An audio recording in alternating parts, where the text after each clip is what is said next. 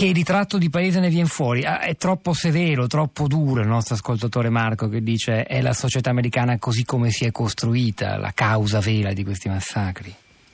È accettabile questa analisi? Oppure è comunque no, responsabilità individuale, la follia, poi vedremo insomma i moventi del singolo?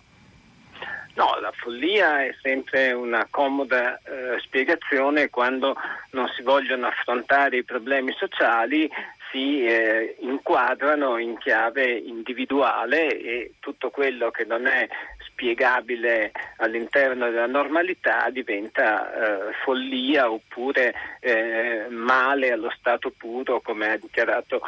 il Presidente Trump. In realtà io sono totalmente in disaccordo con l'analisi della, dell'ascoltatore eh, eh, di Gubbio perché quello a, a, cui siamo di fronte non è un eh, fallimento eh, della legislazione sulle armi, è un fallimento della società americana, ma è un fallimento della democrazia americana. Il vero motivo per cui ci sono eh, i massacri è il, il, fatto che il sistema politico eh, americano è in panne, non riesce ad affrontare i problemi politici, nemmeno quelli più urgenti, come naturalmente quello delle armi da guerra in circolazione in libera vendita.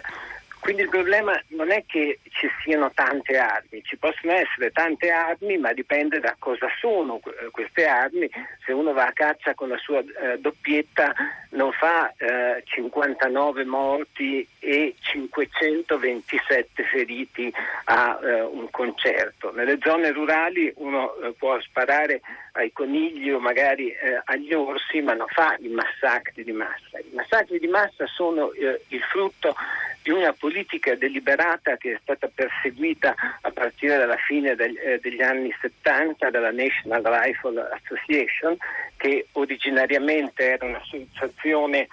eh, di un club di tiro a segno, sparavano eh, ai piattelli o ai piccioni. È diventata un'organizzazione estremista e militante alla fine degli anni 70 eh, e questa organizzazione è diventata uno dei pilastri, eh, probabilmente il principale, del potere del Partito Repubblicano.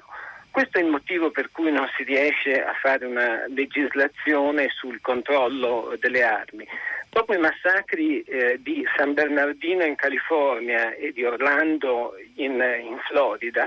i democratici avevano proposto nulla di particolarmente eh, rivoluzionario, avevano proposto di impedire la vendita eh, di armi ai potenziali terroristi.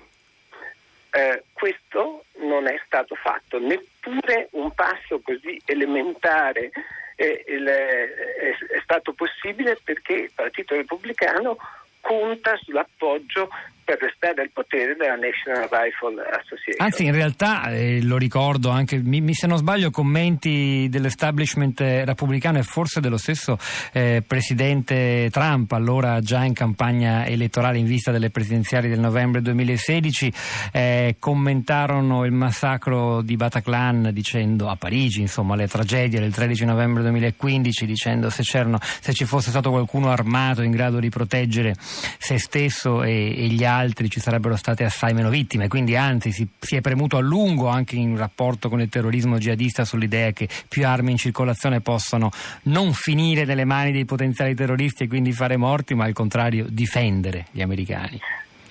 Sì, naturalmente la retorica è tutta basata sul, sull'autodifesa ma eh, non dobbiamo dimenticare eh, le responsabilità politiche precise eh, che ci sono. I repubblicani eh, hanno eh, creato un mostro, il, eh, questo mostro è arrivato fino alla Corte Suprema. La situazione attuale del controllo delle armi è il frutto di una sentenza del 2008 scritta dal giudice della Corte Suprema di origine italiana Anthony Scalia una sentenza che rovesciava due secoli di ehm, lettura costituzionale del secondo emendamento eh, della Costituzione eh, americana e faceva del possesso di armi un diritto individuale. Nel secondo emendamento, al contrario, si dice poiché una milizia ben organizzata è necessaria per la protezione eh, del paese, i eh, cittadini devono poter possedere armi ma questo accadeva nel 1787 quando non esisteva un esercito permanente e la milizia era lo strumento di difesa eh, nazionale. Comunque l'emendamento è chiarissimo, è stata la Corte Suprema a maggioranza eh, repubblicana nel 2008 con una eh, sentenza scandalosa a rovesciare questa impostazione e a fare del possesso di armi un diritto unicamente individuale. Poi naturalmente in una nazione di 330 milioni di abitanti, statisticamente un po' di gente che il, le armi le usa in modo sbagliato è facile trovarla.